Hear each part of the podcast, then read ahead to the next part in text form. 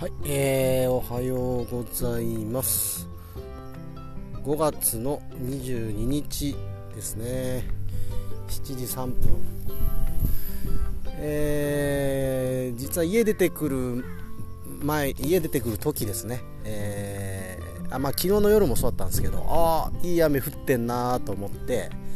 で家の周りもいい感じに濡れててでまあ、朝のパイン畑のちょっと巡回に2箇所もあるんですけど1箇所目の畑今年取れるところそこはしっかり雨降ってました。おおいい雨と思いながらそろそろ、えー、スプラサイドというこの貝殻虫というパインのねお尻の方にくっついて悪さをする虫がいるんですがこれの予防のための薬を巻かないとなとかあとは網をかけるか袋をかけて日焼け防止もしないとなと思いながら、えー、来年収穫の2つ目のパイン畑に来たらこっちはねカラカラっすね。距離的に1キロ1キロ直線距離1キロまあないなこれ多分。いや肩振りもいいとこっすよね。ギリギリでこっち通らなかったなと思って。雨欲しかったんですよ。昨日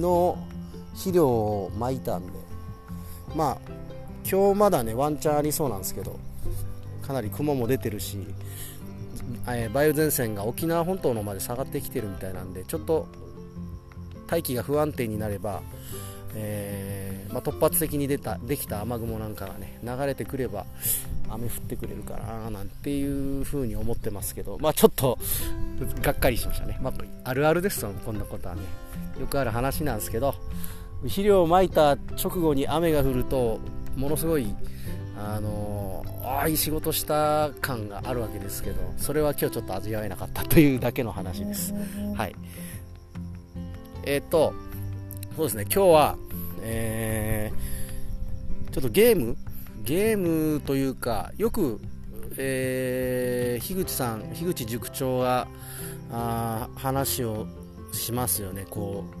う人生ってこのゲームとして楽しんでいる方がいい的な話、うん、なんかこのカセット変えてこうねいろんなゲーム子育てのゲームとか、えーまあ、例えば、えーそうだな。僕で言えばもうタクシードライバーでどうやって売り上げ上げるかみたいなゲームとか、えー、まあ一番身近で言うと農業ですね、えー、この前ゲストで樋口さん来た時も農業の話が出てそのゲームの話もちょっと出たんですけどそれでね少し思ったことがあったんで今日話そうかなと思いました。えー、というのはですね、え僕は、えー、石垣島に来る前に、えーと、農業収納するために結構事前に勉強したり、えー、プロの農家さんも参加する研修会とかあそういうのにも参加してでいろんなこう人脈というかいろんな農家さんと、まあ、知り合いになってきたんですよ、えー、それで、まあ、視察なんかもちょいちょい行かせてもらったりとか、えー、してたんですがこれねいい農家さんってこれゲームすごいゲーム感があるなってめっちゃ思いましたね。そうそのね樋口さんとかの話を振り返ってて、えーどういうことかというと、えっとですね、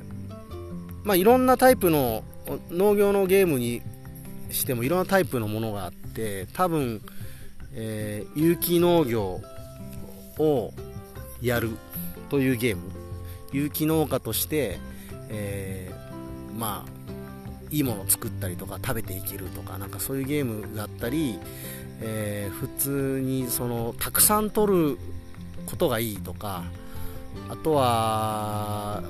美味しいものを取るのが美味しいものを作るゲームとかさいろいろあると思うんですけどいい農家さん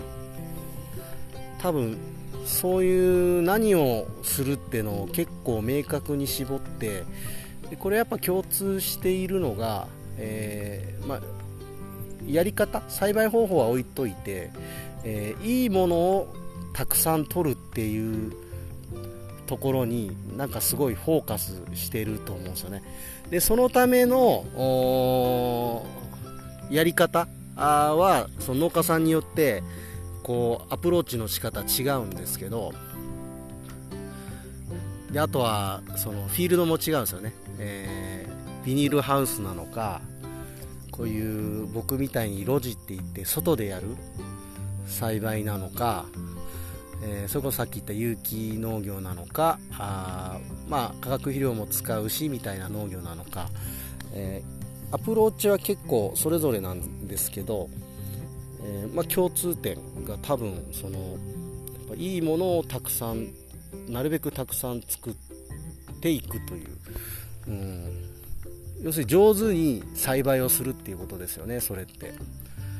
でそのために、えー、植物の生理のことを勉強したり光合成の仕組みのことを勉強したり、えー、土壌のことですね、えーと、土壌の性質。あとは肥料の性質。微生物のこと。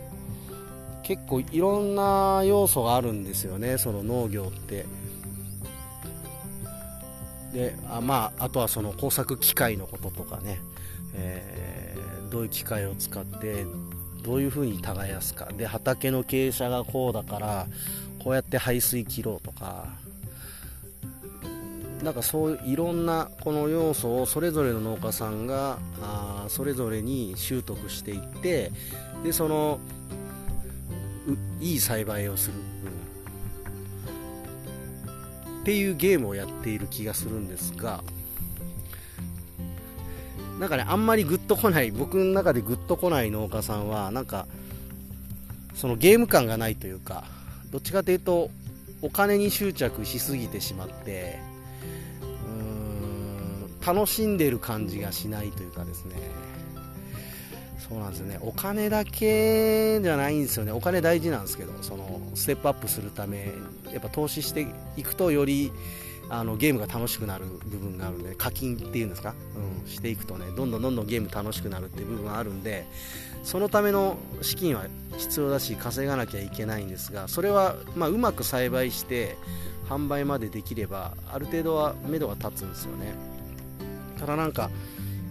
自分がグッとこない農家さんっていうのはなんかそこがないというかこうまあお金だったりあとはその栽培よりも哲学。哲学に傾倒しちゃっててそのなんすかねまあよくいるんですけど農薬はダメ、えー、肥料はダメっていううーんなんだろう植物生理をちょっと無視したようなえー、哲学ですね。あんまりロジックじゃないと思うんですよそこは。信じたいから信じるみたいな感じなんですよね僕の中ではね、まあ、人によってはなんかすごいしっくりくる人もいるんですけど僕はどうもそこがしっくりこなくて、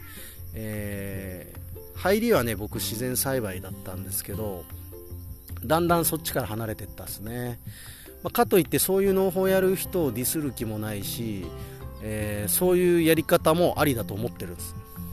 ただまあ自分がグッとこないっていうところなんでしょうね。なんかゲームっぽくやってる人がすごい好きですね。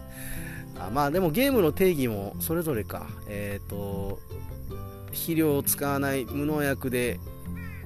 やるというゲームですよね。でもなんかそこはたくさん取るとかいうのが加わってくると面白いんですけどそれがない人も結構そっち系の人は多いのかなっていう、まあ、そこそこかもしれないですね。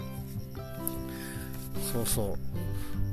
う。それにちょっと気づいたですねこの前。僕僕もやっぱゲームとしてやりたい。で一回高知県にすごい農家さんがたまたま集まってこう視察をするっていうタイミングにねちょっとお声かけいただいて、えー、参加させてもらったことがあるんですけどそこに来てる人たちはみんなそのめちゃめちゃ楽しんでましたね。ちゃゲームゲーム感がありましたねあの人たちの農業、うん、すごい貪欲にいいものをたくさん取るっていう。でもう最先端の情報を持ってるんですよ。うん、やっぱその情報収集にも長けてるし人脈もすごいし。うん俺もあのぐらいのマスターになれるのだろうかなりたいなっていう。一応なんかなりたい像はあの時に僕できた気がしますね。でそういうのがあるのとないのとではやっぱりそのなんかな熱量みたいのも変わってくるしっていう話で言うと僕はめっちゃ遠回りしてきたんですけど逆に言うといろんな人を見てきたので、えー、一つの考えにとらわれないようなあ感じに今なってきたっすね、まあ、古典ラジオのおかげでもあるんですけど。はい。えー、まあ僕も ちょっとえー、かぼちゃはね結構いい感じに、えー、ゲームとして楽しめたんで今度はえー、パインの方で ちょっとゲームを楽しみたいなーなんて、えー、思いました。はい、えー、じゃあ今日はこんな感じです。